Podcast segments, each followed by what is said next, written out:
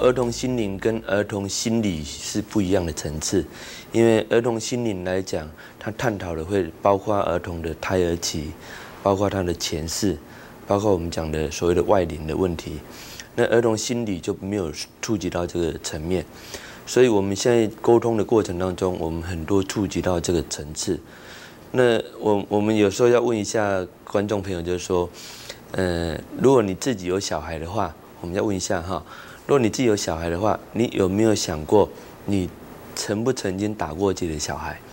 那么通常会有很多人会讲说，呃，他有打过，啊，那么如果你有打过小孩的话，我们再问一个问题，就是那打过小孩的话，你自己回想一下，小时候从小到大有没有被父母亲打过？那通常有很多人会回答我说有，啊，那么也就是说呢，既然有的话，代表你过去被父母亲打过，那为什么现在还会再打小孩？那这个一个一个行为模式来自于什么？来自于自己不自觉的复制我们上一代母亲父母亲对于我们自己的一个加注在自己身上的一些一些行为，那么透过这个行为，在自己反珠加在自己的小孩子身上。所以，因为这样子的话，会造成一个人人格的一个行为的问题，啊，那我们必须讲一下，如果你现在用暴力加注在自己的小孩子身上，那日后这个小孩子也必然会用暴力再回馈给你。当然，我们必须要了解说，小孩子也许不会打父母，但是他用暴力回馈给你的方法会有千奇百怪的方法。有的他可能在外面犯罪被警察抓，那么被警察抓的时候呢？当然，父母会去保他。当他保他的时候，父母的心，我想比谁都痛。那这个孩子不就用另一种暴力来回馈给你吗？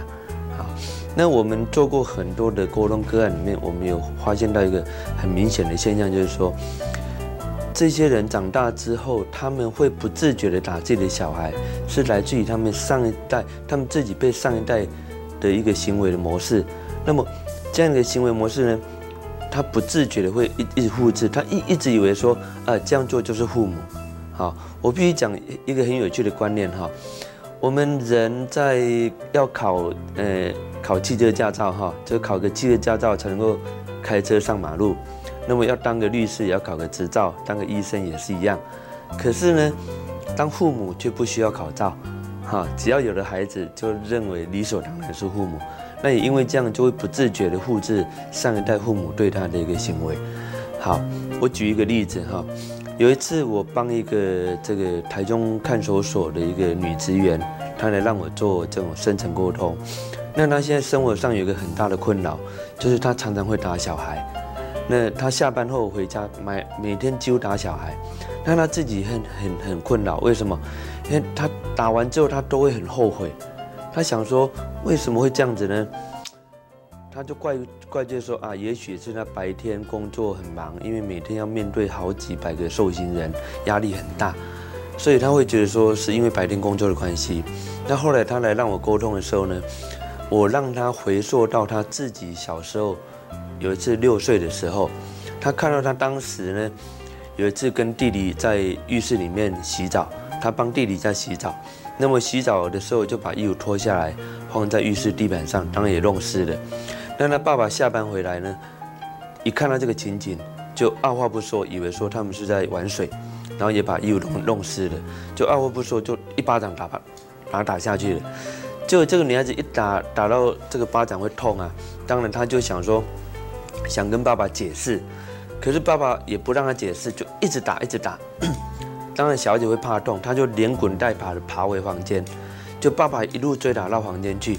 他那一次被打了二十几个耳光，然后回到房间的时候呢，他一直整夜一直哭，因为他满腹的委屈没办法表达，他哭到天亮。我让他回溯这个事件的时候呢，我就不断的让他重复整个事件内容，重复到他情绪差不多的时候呢，我就问他一个问题，说好，这个让你联想到什么？我只问第三遍而已。他眼泪马上掉下来，他马上联想到说：“天哪，他现在打孩子的感觉，就如同他当时爸爸打他是一样的，而他孩子现在的感受，就如同他当时他被爸爸打耳光的感受完全一样，而且他也才惊觉到说，他现在打孩子的方法都是用打耳光的方式，哦，那不不晓得为什么就喜欢打耳光。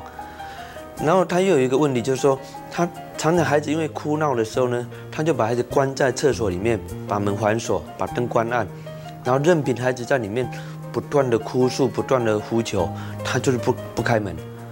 那我也让他继续回溯。后来回溯到他五岁那一年的时候呢，他看到一件事，当时他跟弟弟跟姐姐在玩那个骑马打仗，那么玩骑马打仗的时候，难免就是会受伤。就那次玩受伤的弟弟头部撞到流血，就爸爸这次也看到了，爸爸这次没有打他们，因为为了照顾弟弟的伤口，就爸爸呢就把他们姐妹两个人就赶出门外，他说我不爱你们了，你们给我滚出去，好，那不要回家。那他们姐妹两个人在冬天的晚上呢，就在门外一直拍门，一直拍门，那爸爸就是不开门，然后一直求爸爸说。原谅他们，好，下次不敢了，请爸爸开开门。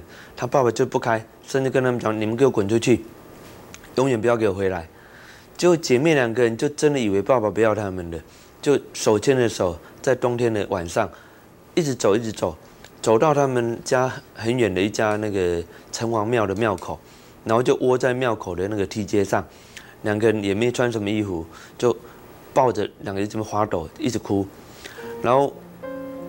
只看到庙口面前面那些人越来越少，半夜的夜深了，看到十二点多的时候呢，才看到他爸爸跟妈妈骑着摩托车出来找他们，才把他们接回家。结果结果让他回溯这个事件的时候，我一样又问问他一个问题，说这又让你联想到什么？他们眼泪马上又掉下来。他说：天哪，他现在完全体会到他的孩子被他关在厕所里面的感觉是什么了，啊。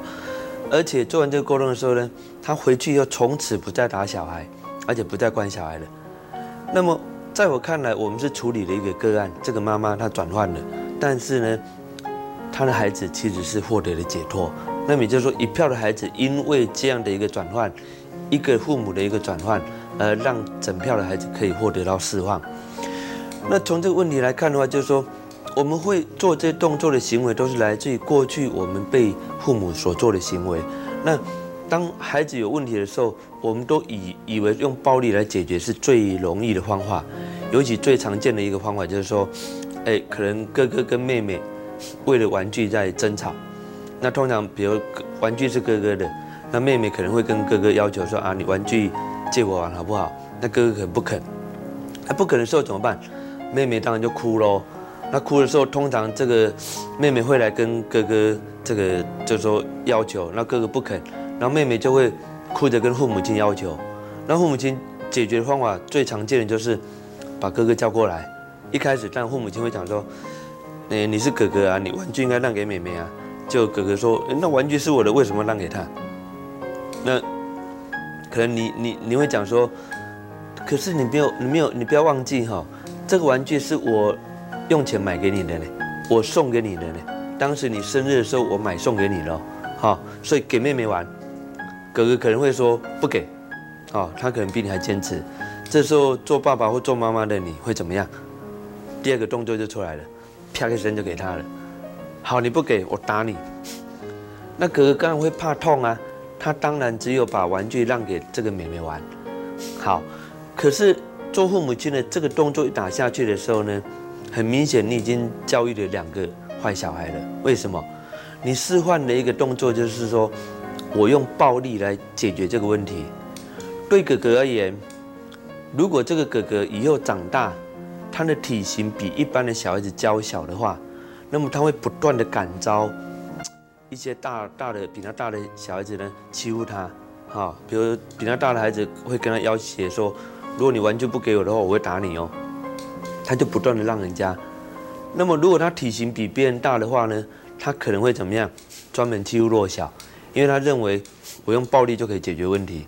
好，那这个妹妹看在眼里，她也学会了一个观念，哎，哦，原来我要不到东西，我只要找一个比我更大的、更有权威的人，好，我用暴力来解决。所以这个妹妹以后可能变成一个太妹哦。她可能会跟朋友讲说：“哎，你的铅笔盒不给不给我的话，不让的话，好，我找兄弟来扁你哦。”那么，他专门用这个方式来要挟别人。所以，父母的这一个简单的一个动作，以为说摆平了一个一个一两呃两个小孩子的纷争，但是将会造成这怎么样？这两个小子长大以后，用同样的行为模式对对待别人，而且他们认为暴力是最好的解决方法，所以我们认为说暴力这样的一个解决方式会造成小孩子长大后人格上的一个偏差。尤其我们做了很多的个案，我们发现到这些现象会造成很严重的问题。好，因为有的小孩子来讲，他小时候因为不乖，父母亲的处罚的方法很多都是用打骂的方式。我做过一个个案，这个个案他小时候呢，他现在是一个女孩子，哈，三十几岁了。那么小时候父母亲他爸爸在处罚他的方法是怎么样？把他的头压在马桶里面，用马桶的水冲他。然后就这样每天这样处罚他，而且每次冲完水之后就跟他讲说：“我这样做是爱你的，哈，我是为你好。”想想看，这个孩子头被压在马桶里面，用马桶水冲他，然后爸爸跟他讲：“我是爱你的。”他会对爱有什么样的认知跟认的体悟？哈，他会对爱会有曲解。那么也就是说，马桶的水，他头被压在马桶里面，就等于爱。我们看到很多的父母亲对这样的孩子的处罚方法，真的是有很多的不当的地方。好，那我们必须讲一下，除了儿童暴力的问题以外，其实我我们要教各位哈，刚刚我们讲就是说，你用这样的行为暴力给孩子的时候呢，孩子会用暴力回馈给你。另外也是，我们通常也会逼孩子讲谎话。啊，其实孩子讲谎话，父母亲都很讨厌。因为我们对一个会讲谎话的孩子，我们通常会很讨厌。那么问题是，这个孩子为什么会讲谎话？说穿了也是父母亲怎么样自己创造的一个结果。有时候我们会逼孩子讲谎话，最常见的是怎么样？比如孩子他他第一次犯错的时候呢，通常孩子他第第一次犯错，他也会鼓起勇气来跟你认错，啊，比如说。好，这个孩子他可能为了他的零用钱不足，那他想买一个东西，他不敢跟你要，那他只有想办法去偷爸爸的钱或妈妈的钱。可能他偷了钱之后，他自己心里会不安。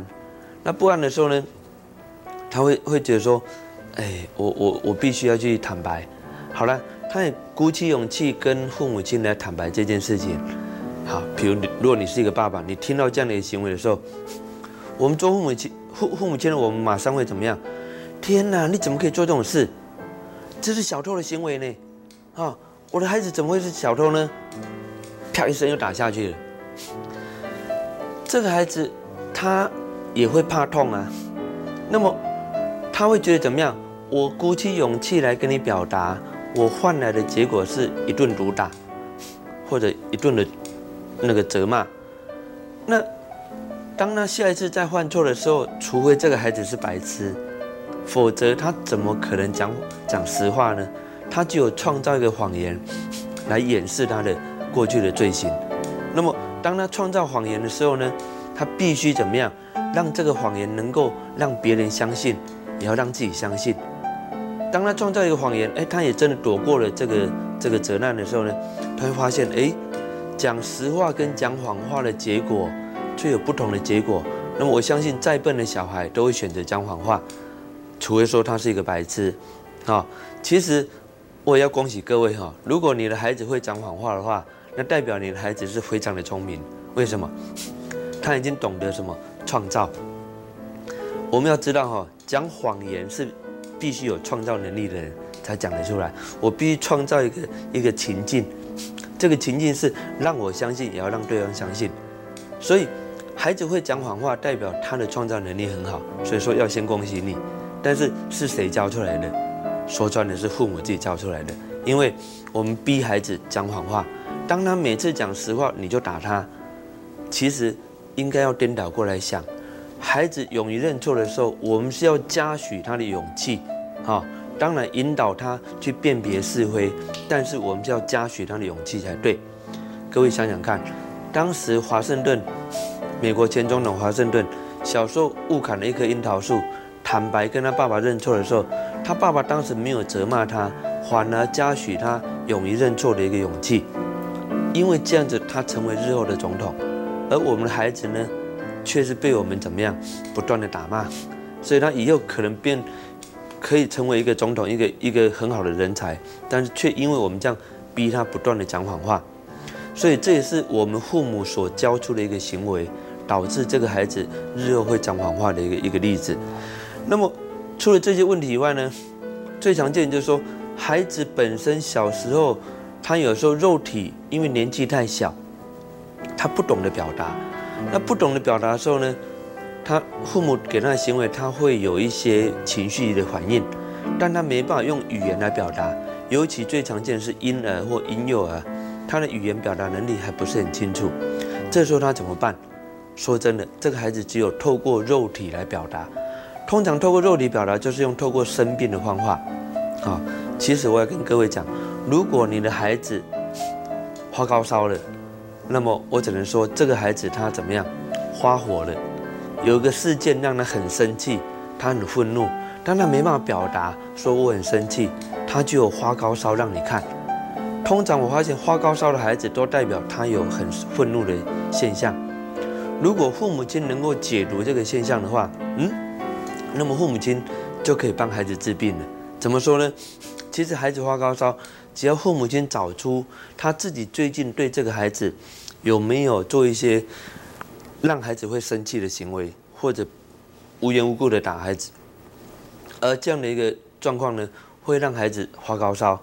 那么父母亲只要找出这个行为，跟孩子道歉，跟孩子忏悔一下，啊，你看着好了，这个孩子高烧马上退，根本不需要打针吃药。有一次，我姐姐带她一个小孙女来找我。这个小孙女，她那个孙女还不到，还没有满周岁，还不会讲话，才刚学会走路，才刚在学走路。那么她来来找我的时候，她跟我讲了啊，这个小孙女最近因为发高烧住院住了三天，啊，这两天才出院。然后她叫我说帮她了解一下。那我就跟我的姐姐讲说，很简单，你这个孙女哈，一定是被她父母亲有无缘无故的责骂或打。因为我知道姐姐，我姐姐不会打他，她是他的外婆，不会去打他。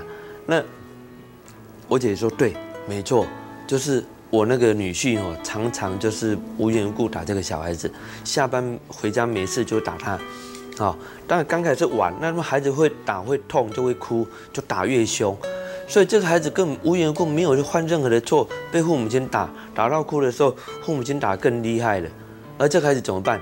就发高烧给父母亲看。他发火了嘛？当我在讲这个内容的时候呢，哎，很微妙的事情发生了。我这个小孙女呢，就趴在桌子上，然后抓我姐姐的手，打她自己的手给我们看。哎呀，哎呀，这样子给我们看。我姐姐吓一跳，我说：天哪，她听得懂你在讲什么耶？我说：当当当然听得懂，好，因为我们现在讲她的内容，完全她心里认同，所以她做这个动作，让你证明说，她当时就这样的行为。被父母这样的打，其实我要跟各位讲，孩子的肉体年纪比我们小，没有错，但是他的心灵，他的灵魂是跟我们对等的，同样的大小。也就是说，他的灵魂体，他的心灵跟我们成人是没有分大小的，差别是他的肉体年纪比我们小。那因为肉体年纪比我们小，在很多语言的表达上、行为上没办法完全的自主，所以说。这个概念上，我们要有一个认知，我们也不要以为说，哎呀，那婴儿根本不懂，幼儿根本不懂，他他哪懂得这些？好，其实我要跟各位讲，不要说婴幼儿，连胎儿的他完全都懂。你不要以为说，哎呀，胎儿的我们当时眼睛、耳朵、鼻子都没有长好，怎么可能会懂这些呢？我要跟各位讲，我做过六百多个智商个案，我透过深层沟通的方法。帮六百多个人回溯到胎儿期跟前世，胎儿期的这些个案里面，有很多个案看到当时父母亲的行为里面，他们很清楚的记录当时父母亲受的行为，都记录在他们的心灵里面。我举一个例子好了哈，有一个先生呢，三十五岁了还没有结婚，他现在生活上也是有一有一个困扰，就是他有严重的惧高症。那一个三十五岁的大男生会怕怕高。所以他有严重的问题，是他连搭飞机都不敢。好，第二个问题是，他只要跟家人吵架，或者跟他女朋友吵架，他就想要自杀。而且曾经自杀过两次没有成功的经验。那他来让我做沟通的时候呢，我让他回溯到他胎儿期，当时他看到他自己在妈妈肚子里面三个月大而已，在三个月大的他呢，他看到当时爸爸妈妈常常吵架，而父母亲吵架的时候，爸爸就有一句口头禅说：“啊，不然你去死好了啦，好，你去死啦，就叫妈妈去死。”这是爸爸的口头禅。那有一次他看到爸爸妈妈吵完架之后呢，爸爸就去上班了。就妈妈在家里就越想越气，好吧，你要我去死嘛，我就死给你看。就到厨房搬了一个餐桌，然后把那个板凳叠在餐桌上面，然后把绳子抛过厨房的横梁，然后准备干嘛？打好绳结要上吊。那么这整个过程他看得清清楚楚，可是当时他在妈妈肚子里面才三个月大而已哦，好，那么整个过程他完全看到了。那他看到妈妈准备要挂上去那一刹那呢，妈妈当时听到，当时房间传来他女儿的一个哭声，也就是他当时的姐姐，两岁多的一个姐姐，在房间里面刚好睡醒，睡醒一直哭喊的要叫妈妈。这个妈妈听到自己女儿的哭声，当然就怎么样，心又软了。那么心软的时候呢，当然就不敢再不想，就把这个自杀念头取消掉了。可是妈妈自杀没有成功这个事件，她并没有跟任何人讲，连她爸爸都不晓得，那更不要讲她自己会知道这些事情。她妈妈从来没有跟人家讲过，也对哈，因为不可能一个人自杀没有成功，到处去跟人家讲的事实。所以做完这样的一个深层沟通之后呢，这个个案就问我说：“哎，老师，这会不会是我自己想出来的？会不会是我幻想出来的？哈？”我妈妈从来不曾跟我讲过这样的事情，我爸爸也不晓得有这样的事情。我说很简单嘛，你回去问你妈妈不就得了吗？啊，结果事隔三天他又来找我，说老师天哪，太不可思议了！哇，我妈妈问我说，你怎么会知道？我这事情从来没有跟任何人讲过，连你老爸都不晓得事情，你怎么会知道？啊，而且当时你在我肚子里面才三个月大的的胎儿而已，你怎么会知道呢？甚至他说，当时他妈妈穿什么花色的衣服，早上九点半左右，在厨房什么位置，哈，他整个细节都讲出来了。啊，为什么停止上吊？是因为听到当时姐姐的哭声，都讲对了。他妈妈简直吓坏了。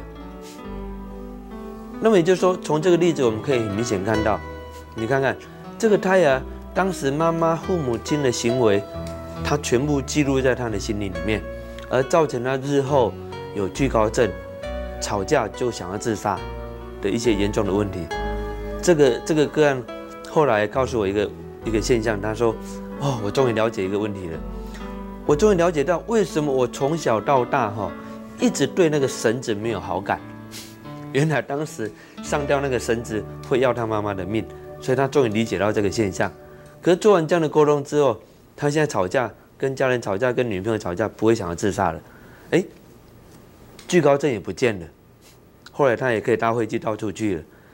所以说，透过这样的沟通，他也解决他心灵的问题、肉体的一些问题。可是缓缓醒回来，如果这个个案没有来沟通，而他日后因为跟女朋友吵架或跟家人吵架，而真的自杀成功了，那怎么办？那么这样的一个方法变成会会形成怎么样？这个个案。自杀成功的话，他的父母亲会怎么想？他的父母亲一定会想说：“哦，都是那个女朋友啦，为什么跟他吵架，或谁跟他吵架的问题啊？”哈，他会去去思考这个问题。可这个父母亲怎么想，都不会想到说：“天哪，是当时自己的行为造成这个个案、这个孩子的一个人格的偏差。”啊，怎么想都不会想到自己。但是从这个案例，我们很清楚的可以看到。原来这个男孩子呢，他长大的行为模式来自于小时候胎儿期父母的影响而已，啊，所以说不要以为胎儿不懂，他其实都记录父母所有的这个日常的行为，所以我们认为说胎教胎教的重要性绝对不是啊，一般医生讲的说啊，只是你怀孕的时候要多看看书啦，哈，多听听音乐啦，散散步，当然这最基本的啦，但是我认为说。父母本身的情绪、对谈的内容、言谈举止、身教等等的，是最重要的一个胎教，啊，而且我说过，我们做了好几百个例子里面，我们很明显可以看到，每个在胎儿期所记录到的东西呢，透过回溯回去查证的结果都是事实。到目前为止，没有一个回来跟我们讲说是他想象出来的。那既然是这样的话，我们就很清楚可以看到了，一个人从胎儿到小时候到长大的过程里面，父母对他的行为是影响是最大的。所以我刚刚讲过，父母不需要考照，哈，但是他认为说我有了孩子就是理所当然的父母。那我们会用上一代的方式来教育我们下一代的方式。尤其有很多父母有很多就是对孩子，尤其最近常常会看到对孩子有很多很宠爱的问题、溺爱的问题，啊，那么最近我们也常常看到有一些单亲家庭的问题，那我必须要把单亲家庭这个问题提出来说明一下，为什么？因为目前社会上单亲家庭的很很多，越来越多，因为离婚率的越来越高，哈，目前听说离婚率已经几乎接近到百分之四十了。也就是说，十对夫妻里面有四对是离婚的，当然不代表六对是幸福美满了哈，有的只是还没有浮上台面而已。那离婚之后最常见的问题就是孩子归谁抚养？哈，那通通常父母亲会把孩子当做财产一样来分配，财产分配完了之后就是分配孩子。那当然，要么就归爸爸带，要么就归妈妈。好，不管归爸爸或归妈妈，就形成单亲家庭的问题。那我举一个例子哈，因为单亲家庭会造成孩子也会有一些人格偏差。我举一个例子是，这个孩子本身是一个同性恋，他是一个男的，当兵退伍后呢，他的妈妈要他来让我做深层的沟通。那么沟通才知道，他在当兵的期间跟念专科学校的那段时间里面，他有三次上网援交的经验。那么他上网援交专门找同性的。男子，啊，就同就是比他大他二十几岁的这个中年男子来跟他发生性行为，那么有三次这样的经验，那很显然这个人有同性恋的问题，那我就让他回溯，不断的回溯，回到他三岁三岁多那一年，他看到一件事，当时父母亲离婚，离婚后妈妈就要求说这个孩子归他抚养，那爸爸不准回来看孩子。啊，然后爸爸当然就离婚后就离开家了，就搬去他们家对接的一栋公寓去住。那因为爸爸也爱孩子嘛，也会想念孩子啊，孩子也会想念爸爸，所以爸爸就偷偷跑到他的幼稚园去探望这个孩子。那孩子要看到爸爸，就就等爸爸来幼稚园看探望他。那后来这个事情被妈妈知道了，妈妈就很生气，回来就打这个孩子。他说呢。你爸爸已经伤害我那么深了，我不准他再回来伤害你，啊，所以他就要求他父这个父亲呢，不准到幼稚园去看他，而且从此都不准再回来看这个孩子。爸爸就很无奈的也搬离到搬离开那个地方了。从那时候开始，这个孩子从此没有再见到爸爸了。可是呢，在他长大的过程里面，他长期渴望父爱，却得不到父爱的结果，他只有怎么办？去寻求同性的父爱。来满足这个空窗，所以说他长大后会形成一个同性恋这样的一个人格问题，也是小时候父母亲的行为造成的一个偏差的行为，因为他从小到大渴望父爱却得不到父爱的结果，只有寻求这样的一个满足。我一直在想，如果这个个案他的妈妈知道这个孩子是同性恋，妈妈会怎么想？妈妈一定会怪。这个社会上的这些上网的问题、援交的问题，可是这个妈妈从来应该都不会去想到，千想万想都不会想到是自己当时的行为造成这个孩子的伤害。好，所以我们也看到很多单亲家庭导致产生这样的一个一个问题出来。第二例子是我一个朋友，他也是因为离婚，那他离婚的时候，他先生给他一大笔的赡养费，那当然他也要求。他的小女儿呢，四岁多的一个小女儿归他抚养。那拿了这笔赡养费，他就放在银行定存的利息，让他衣食无缺，而且有一栋房子没有贷款。他就决定想说：好，我要当一个全职的妈妈，因为这个孩子就他照顾了嘛。那那当一个全职的妈妈，她怎么当哈？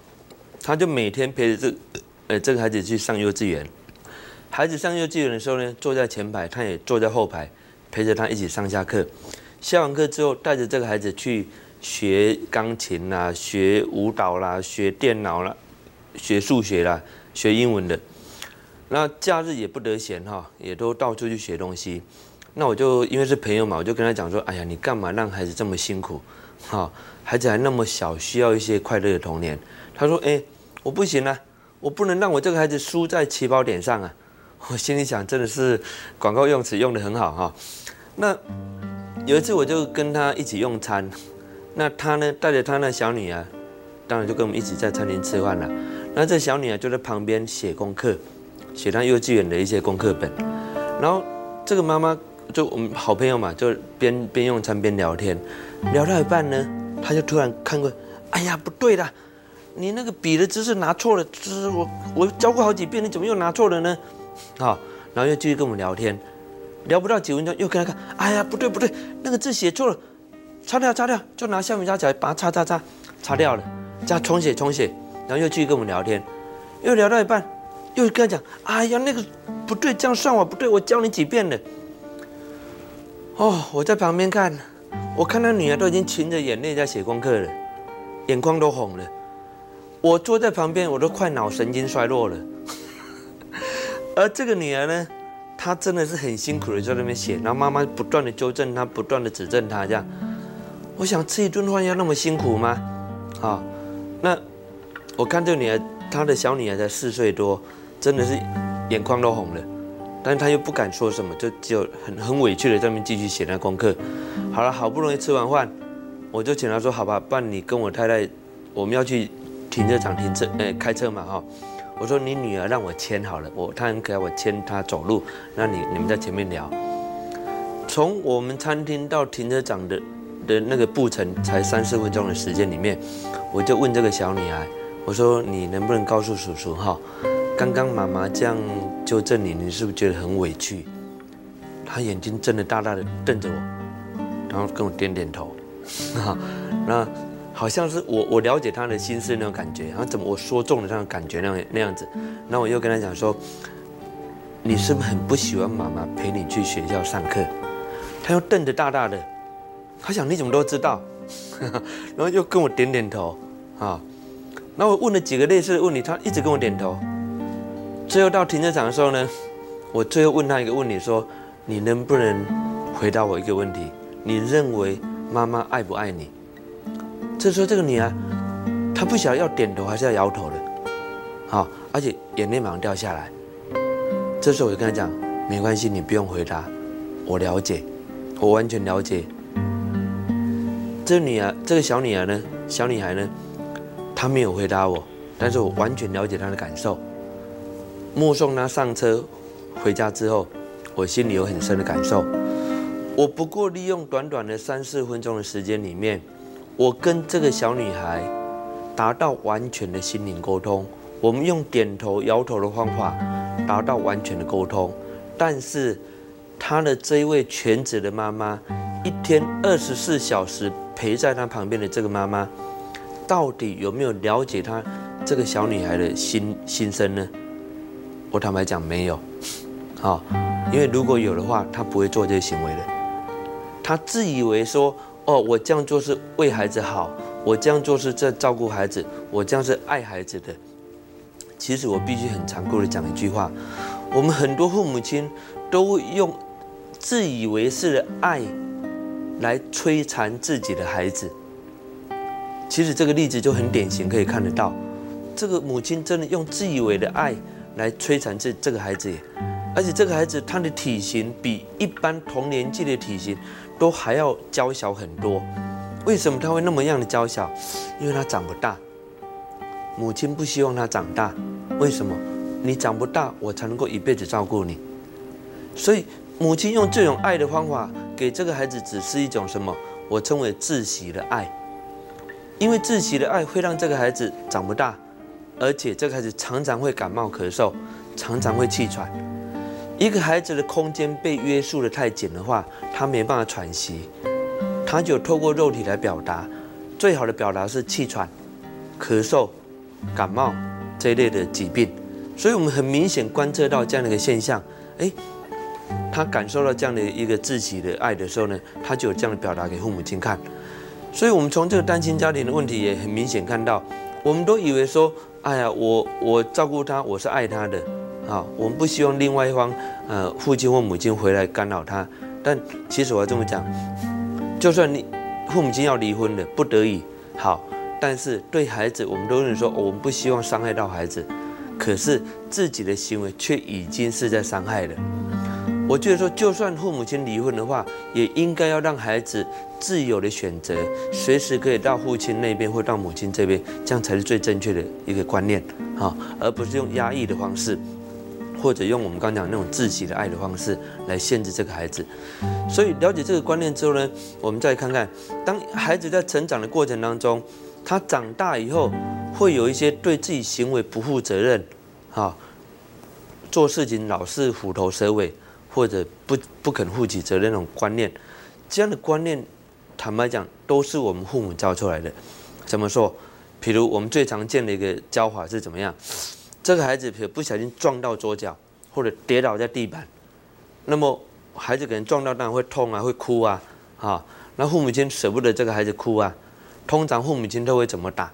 那教育这个孩子，打桌子给他看，哎呀，哎呀，你怎么可以伤到我的心肝宝贝？哈，打这桌子给他看，或者打地板给他看。那你想想看，这个孩子看在眼里，他会怎么看？他会怎么想？哦，原来撞到桌子不是我的错，是桌子的错，是地板的错，啊，因为爸爸妈妈不就打桌子给他看吗？打地板给他看吗？所以当这个孩子以后长大，他在社会上做错事情了，他会先怎么讲？哎，是他们害我的，是别人要要我这么做的，都是他们啦，都怪别人，不会怪自己，所以不会负起责任。因为为什么？当时父母亲不就这么教的吗？都不是你的错啊，是桌子的错嘛，是地板的错嘛，你不就这么教的吗？所以你看那些犯罪的一些一些罪犯，当他被抓的时候，他也不认为是自己的错，他会怪说对方为什么那么有钱。他会怪说这个社会怎么了，而从来没有去检反省自己的问题，而这样又是谁教出来的？很抱歉，还是父母教出来的。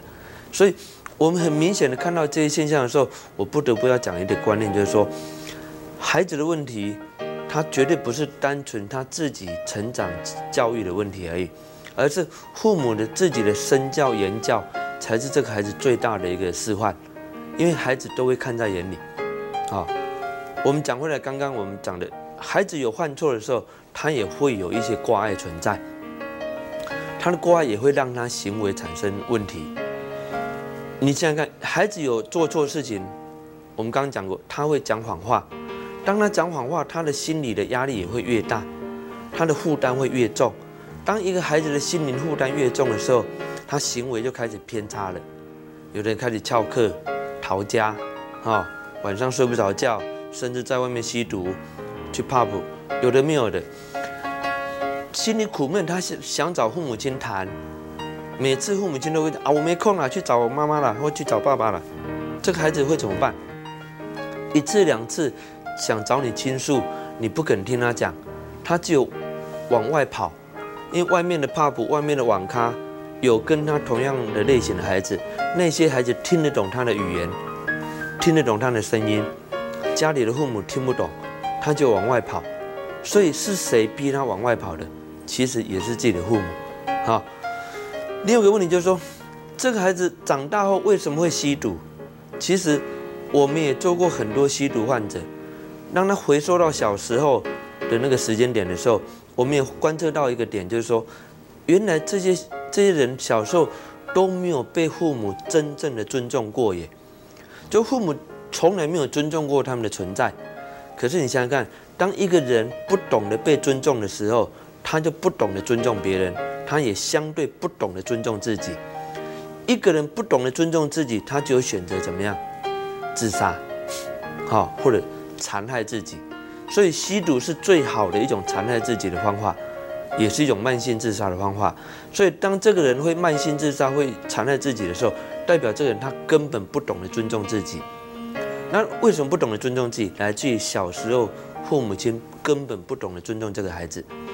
我们看到很多父母亲不懂得尊重孩子的方法，真的是很让人匪夷所思哈。有的孩子因为小时候是过动儿，他就把这个孩子怎么样，关在狗笼子里面，然后就喂它食物，甚至把它铐上脚镣，不让它跑。你想想看，这个孩子被铐上脚镣，关在狗笼子里面，他有什么感受？尤其我们常看到，可能在国际机场或者是大卖场、百货公司，有一些妈妈呢，在腰带上绑一条绳子，那么绳子的另外一端是绑着孩子的手或他的腰。那么这个孩子的活动范围就在这个绳子里面。当然，我们可以了解说，父母亲会担心这个孩子啊，在卖场里面或者公共场所会走走丢。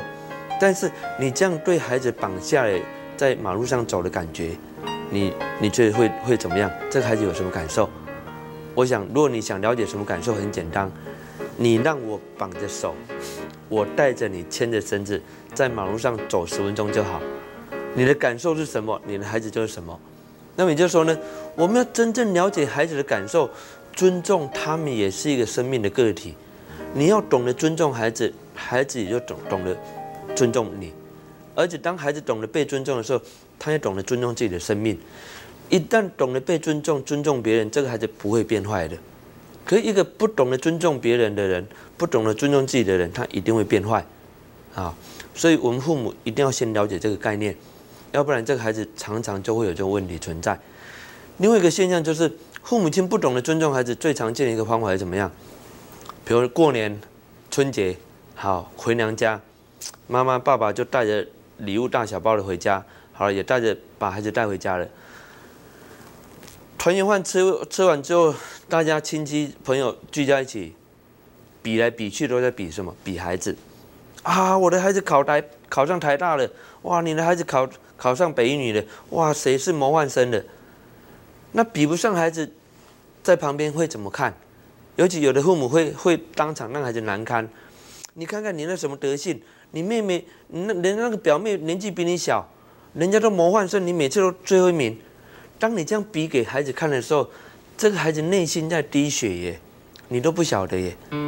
可是当孩子不不受这样的尊重的时候，他长大怎么会尊重自己呢？所以孩子会变坏，说穿了还是父母自己的行为。所以有时候我为什么会懂这么多？其实我要跟各位报告，我不是儿童心理的研究专家，我也不是念幼教的，而我只是做了六百多个智商个案当中，我很清楚的觉察到这个现象。不要说我所做的，包括我们现在的沟通师所做过的个案，我们超过六千个个案的。这六千多个个案里面，我们很如此的清楚观测到，这些人长大后的人格的行为偏差，都是来自于小时候他自己因为父母的不当的教育的方法，而造成他的人格的问题。我们等一下会有两三个案例来让各位探讨。好，这些孩子受到什么的影响？那当然我们讲过，儿童心灵也会触及到不只是胎儿的问题，包括前世轮回的问题。好。我们的个案里面也有一些是回溯到前世的问题，其实前世跟今生有一定的连结。也许过去我们会认为说啊，谈前世太不科学。其实我要跟各位报告，如果现在你还不相信前世的话，那是真的叫做不科学的。因为现在的科学家都已经证明了一些观点，人身上的 DNA 已经记录了从宇宙开始到现在所有生命演变的过程，都记录在你的 DNA 了。那么也就是说，你生生世世的过程、轮回的过程的内容，都记录在你的 DNA，在你的心灵里面的。所以，如果你现在还不相信前世轮回的问题的话，那那才叫真的不科学了。啊，过去也许没办法证明，现在是有办法证明的。当然，有些宗教是不认同有前世的问题，但是我们先不谈宗教的问题。既然是有这个因子存在，这个行为模式就必然会产生。所以说，我们了解这个概念之后呢？我们就了解孩子的儿童心理问题，就不单纯只是儿童心理学的问题了。好，其实儿童心灵的问题，就我们刚刚讲的，包括轮回的，包括亡灵的附身的问题，包括胎儿期影响的问题。好，那当然，我认为说前世的问题已经没办法避免，因为它已经既成事实。好，因果循环没办法的问问题了。但是今生的问题是我们可以避免的，因为前世没办法避免了嘛。可是今生是我们我们可以避免的。那怎么避免？必须父母亲本身心灵要先觉醒，也就自己要很清楚明白自己的行为会造成什么影响。所以我们认为要教育一个孩子，不是先教育孩子，反而是要先教育父母才对。所以我才会讲说，父母亲要当父母之前，要先考执照才对，因为他担负着一个孩子百年教育大计，哈，养育的一个一个一个最重要的一个角色。那他如果没有被教育，那他的孩子势必会有问题。因为孩子生出来是一张空白的纸，端看父母怎么去染上他的颜色，所以父母的行为观念很重要。在我们认为，应该是父母的心灵先要获得转换，这个孩子才有因缘转换。如果父母没有因缘，没有这个能力转换自己的话，那我只能奉劝各位，千万不要管教你的孩子，因为怎么管怎么教就怎么错。我们自以为是的，往往都不对的，哈。其实大陆有一本书就叫《千万别管孩子》，他就谈了同样的观念。那么也就是说呢，孩子要被管教是来自于父母本身很清楚明白，啊。那么父母父母若本身不够清楚明白，那我只能讲你尊重孩子就好，孩子自己会照顾好自己。当然你给那个安全的环境，啊，你给他一个适度的引导。但是不要过度的干涉，要不然就像我刚刚讲那个例子，妹妹跟哥哥吵了吵了这个玩具的时候，父母亲过度的干涉，反而造成这个孩子日后的人格问题。所以父母亲要尊重孩子怎么样？你们自己协调，好，让孩子学会彼此协商、彼此尊重，而不是由父母来介入来干涉。除了这些问题以外，我们要另外谈一个一个观念哈。孩子，我们刚刚讲，孩子会犯错嘛？犯错他心里会有负担。那当他有负担的时候，他行为会有一些偏差。那好，我用一个例子来讲。有一个有一次我在台南的桂林国小那边演讲，那当时他们校长要求我说，能不能对他们那些小学生讲儿童心灵这一些内容？我说其实不需要耶。我倒希望这些父母亲跟老师来听我的演讲才对。孩子反而不需要，好，所以那一天呢，他们学校的礼堂就挤满了一百多个家长跟学校老师。然后演讲结束的时候呢，我就有一段时间让他们来发问。那坐最后几排的一个妈妈就举手，她说：“老师，我有一个问题要问哈，我有一个小女儿，最近很奇怪，她跟她哥哥姐姐睡同一个房间，每天晚上我们都规定九点半睡觉。”啊，通常到十点，他们三个孩子都睡着了。可是我这个小女儿呢，最近这连续三个月以来，每天晚上我十点去看，还是没有睡；十一点去巡房，还是眼睛睁得大大的。到了十二点都还不睡觉。可是哥哥姐姐早就睡着了，并没有人跟他玩或聊天。那他已经连续三个月这个样子了。那老师也跟我反映说，诶，这个孩子是不是晚上都没有睡好？白天三个都打瞌睡耶。好，然后他也为了这个问题跟孩子。责骂过，问他理由，他也不讲。那他问我说：“到底孩子怎么了？为什么会有这些现象？”我说：“如果没有错的话，孩子在外面有一些行为不敢让你知道。好，那我就教这个妈妈说：很简单，你回去找你的女儿聊天，但是你要先承诺一件事。好，也就是说，你跟你女儿讲说：你我今天我们今天不要做母女，我今天不要当你的妈妈。好。”我们今天来做好朋友哦，好，你我要求这个妈妈一定要答先答应这件事，就你先跟孩子做朋友，不要做妈妈。那么既然做好朋友，你就跟这个小孩子讲说，好，那我是好朋友，你也是好朋友，我们好朋友是不是有秘密要彼此分享？那我要求这个妈妈说，你先讲你小时候的一些秘密，比如小时候你有没有偷拿爸爸的钱呐，偷摘巴拉啦，考试有没有作弊啊，等等的。我我要求这个妈妈先讲自己的例子，好。那讲完之后，就要求这个孩子也讲他的秘密给你听。可是我要求妈妈说，你永远记住一句话哦，不管这个孩子讲任何事情，不管他讲出任何事情哦，你永远只要回答一句话，叫“我了解”，这样就够了，就三个字而已。我了解，你能不能记得起来？他说：“哦，我记得起来，我了解。”我说：“对，就三个字而已。”好，你回去试试看。好，四个一个月吧，他又来听我的演讲，这次他坐在最前排了。然后他又举手了，他说：“老师，你认不认得我？”我说我实在不认得。他说我就是上一次发问的那个问题啊，我就想起来，我说好。那我说啊，那你回去有没有跟你孩子怎么处理？他说有啊，我照你的方法处理。哇，好神奇！我说怎么了？他说我才知道，原来我的女儿在三四个月前，就是她偷了一个钱呃同学的铅笔盒。可他偷了这铅笔盒，他同学不晓得，老师当然不知道，没有人知道他偷了。所以从那时候开始，他晚上都睡不着，睡不着觉了。那。当天我要跟他讲这件事，我就照你的方法跟他讲。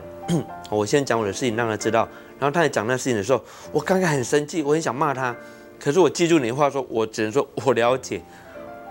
我说你真的有做？他说对，我一直跟他讲我了解，我我都没有骂他。从那一天开始，他从那一天开始到现在一个多月来，他每天都睡得很香很甜。我说这就对了。很显然，你的孩子会睡不好觉。表示他有一些行为不敢让你知道的，他心里已经有负担的啦。那么做父母的我们是应该引导这个孩子把负担释放出来，而不是去责骂他或错怪他。啊，那我再讲我自己的例子啊哈。有一次我也带着我的女儿跟儿子去，还有他一个同学，我们去百货公司的书店看书。那买了几本书在之后，我们就到餐厅用餐。就用餐的时候呢。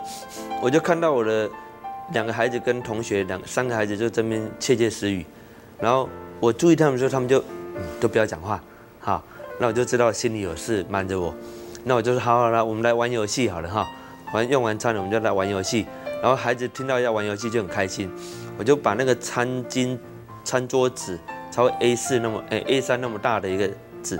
翻过来是整面白的嘛哈，我说我们来玩游戏哦，我就在那个餐巾呃餐桌子上画格子，然后呢，我就要求我的小孩子说，你们用那个纸筷呃筷子那个纸套哈，折那个骰子，折两个骰子，然后呢又折三个纸人哈，四个纸人，每一个人代表自己，那我利用他们在折的时间，我就画格子，那格子里面有前进跟后退，有加分跟减分，那每个格子有不同的功能。比如说有一个格子是要讲出一件隐瞒的事情，好，对家人有所隐瞒的事，然后有一格是呃讲出一件让自己自己需要忏悔的事，有一格是讲出说啊他很悲伤的一件往事，另外有一格是他要去赞美在场的每一个人，哈，或者有一个要讲出自己的优点或缺点，不同格子有不同的功能，好。我就跟孩子讲说要认真玩，而且玩第一名的我们有奖品，奖品就是一杯冰淇淋哈。那孩子就很高兴呢，有有玩有可以玩又可以有奖品哈。那我说可是我们要彼此宣誓哦，玩游戏的时候我们都不能嘲笑对方，不管对方讲什么，好，而且日后也不能把这事情去嘲弄对方，能不能遵守？好啊，第二个一定要遵守每个格子的要求，一定要坦白的讲出来。那开始就玩啦。那玩的时候呢，一开始我我就先走到，比如隐瞒那一个或者忏悔那一个，那么我就先带头，我就讲啊，小时候我要有一件事我要忏悔哈，小时候我偷过我爸爸两百块钱，好去买玩具，那我的孩子就说，哎，爸爸也会偷钱，好，那我说，哎，你们不能笑我，我们刚刚宣誓过了，好，换他们走到那一格的时候，我说好，爸爸讲过，换你们也讲，结果我的孩子也讲。哎，有了，爸爸，我也偷过你的钱，哈。那么这样玩下来之后，你知道吗？这三个小孩子他们在学校、在外面、在家里做了什么样的事情，我全都知道了。而且他们越玩越开心，为什么？他们这时候把心里的一些隐瞒、把心里的一些秘密、一些负担全部释放出来，所以每个小孩子脸都开了。可是我没有责骂他们，我是透过游戏来让他们释放出他们心灵的负担。哎，我觉得孩子透过这样的游戏释放心灵的负担之后，他们更开心了，而且以后他们有什么秘密会主动来找你谈了，不需要隐瞒你了，而且你也更知道他们所遭遇的一些问题。所以后来我才把这个游戏设计成我们一个魔心灵魔法游戏，也就是说呢，我们让孩子透过游戏来释放他心灵的一些负担。好，而让这个孩子不会睡不好觉，不会想离家，不会想翘课。好，那也就是让孩子知道，他也可以来表达，也可以释放他心里的一些压力。所以这个观念只是让各位了解，其实父母要引导孩子去面对才对，哈，去坦白去面对。那么从挫折中、从失败中、从错误中去学习，而不是孩子犯了错，父母就责骂就打骂。一打骂的时候，孩孩子更不敢认错，不更无法面对。当然没办法面对，他只有创造谎言。而且我说过，孩子会讲谎话，除了父母逼他以外，父母本身也会讲谎话给孩子看。好，比如有时候父母自己会犯错啊，那么犯错的时候，自己父母也会会讲谎话给给自己的孩子啊。那么孩子看在眼里，他也会想，哈，你还不是自己在讲谎话，啊，自己也是不敢面对。孩子他可是清清楚楚，可是你会讲，哎呦，我讲我如果在孩子面前讲实话的话，我会没有面子。其实不会哈，我只能告诉各位，你在孩子面前坦白的话，你只是赢得孩子对你的尊重而已，并不会因为这样子你会没有面子。有一次我自己也在我小儿子面前犯错了，当时他才念幼稚园五岁多而已，当时我在他面前真的有很严重的一个犯错，那我就说好吧，爸爸错了，我就跟他认错。那我说好，那你换你处罚爸爸好了。好，当时我跟我孩孩子约好的处罚方法，我我不会打他，但是我们我们的处罚方法是这样，就是说我们会约法三章，就如果你同一件事情犯错了，第一次我们不会处罚，我会让他认知为什么是对错的问题。同一个问题又再犯错，我会口头警告说，哎呀，你不是已经知道这是不对的吗？可是第三次又再犯，那代表明知故犯了嘛？好，所以通常第三次我们才会有所处罚，而且处罚是让孩子选择的。第一个选择是。你打扫环境你变，第二个是你抄写现在的课本，啊，比如十遍或二十遍。第三种是到厕所罚站三十分钟，面壁思过，好好好思考自己的行为。好了，通常我的孩子会选择到厕所罚站，因为那个比较轻松。好，那当然呢，那次我也犯错了，我就我就跟我的孩子讲，好吧，那你换你处罚爸爸了，要处罚什么？他就跟我讲，你去厕所罚站三十分钟，好。当时他五岁而已哦，我就真的到厕所罚站了。我并没有因为这样说我是爸爸，我就不不能不需要站，我一样到厕所就罚站。可是奇妙的事情发生了，我到厕所站不到五分钟而已，我的儿子又跑进来了。爸爸，爸爸，我原谅你了啦，好，你可以出来了。我当时很讶异，我以为我真的要站三十分钟耶。可是当时我的用意只是想着，我想示范我的孩子，让我的孩子知道说。我们也会犯错，犯错要勇于认错就好。好，我既然也跟你一样要换做，也要一样的处罚。可是我没有想到，我的孩子却从中学会了宽恕耶，这是我当时所意料不到的一个结果。那么也就是说，他他也从中领悟到说，他要去宽恕别人，所以他让我站不到五分钟，他就进来跟我讲：“宝宝，我原谅你了。”所以这是我超乎我当时的想象。那么也就是说，我让各位了解说，父母本身的行为很重要，就是你要尊重孩子，啊，从此你的身教言教要让孩子了解。所以我们最后我们必须讲回来，就是说，你要尊重孩子，如同在尊重一个独立的生命个体一样。孩子是他生命之船的船长，你不能够替他开那艘船，你不能替他驾驶那艘船，哈。你可以给他一片安全的海域，让他自由航行，但是你必须尊重他是他生命之船的船长。孩子的生命就像一块彩布、画布一样，空白的。那么你你可以买颜颜料给他，买画笔给他，但是你不能替他这一块画布画上任何的颜色。